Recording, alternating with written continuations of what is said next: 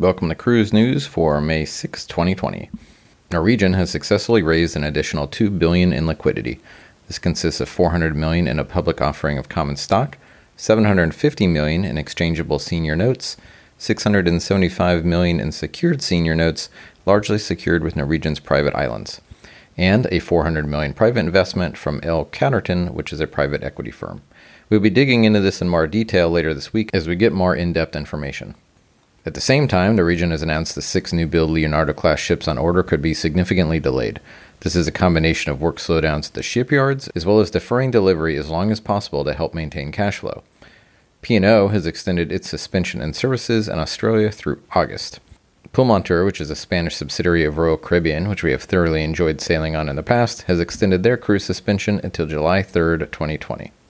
If you're on the fence at all about booking with Royal Caribbean, they have extended their Cruise with Confidence program all the way through April 2022.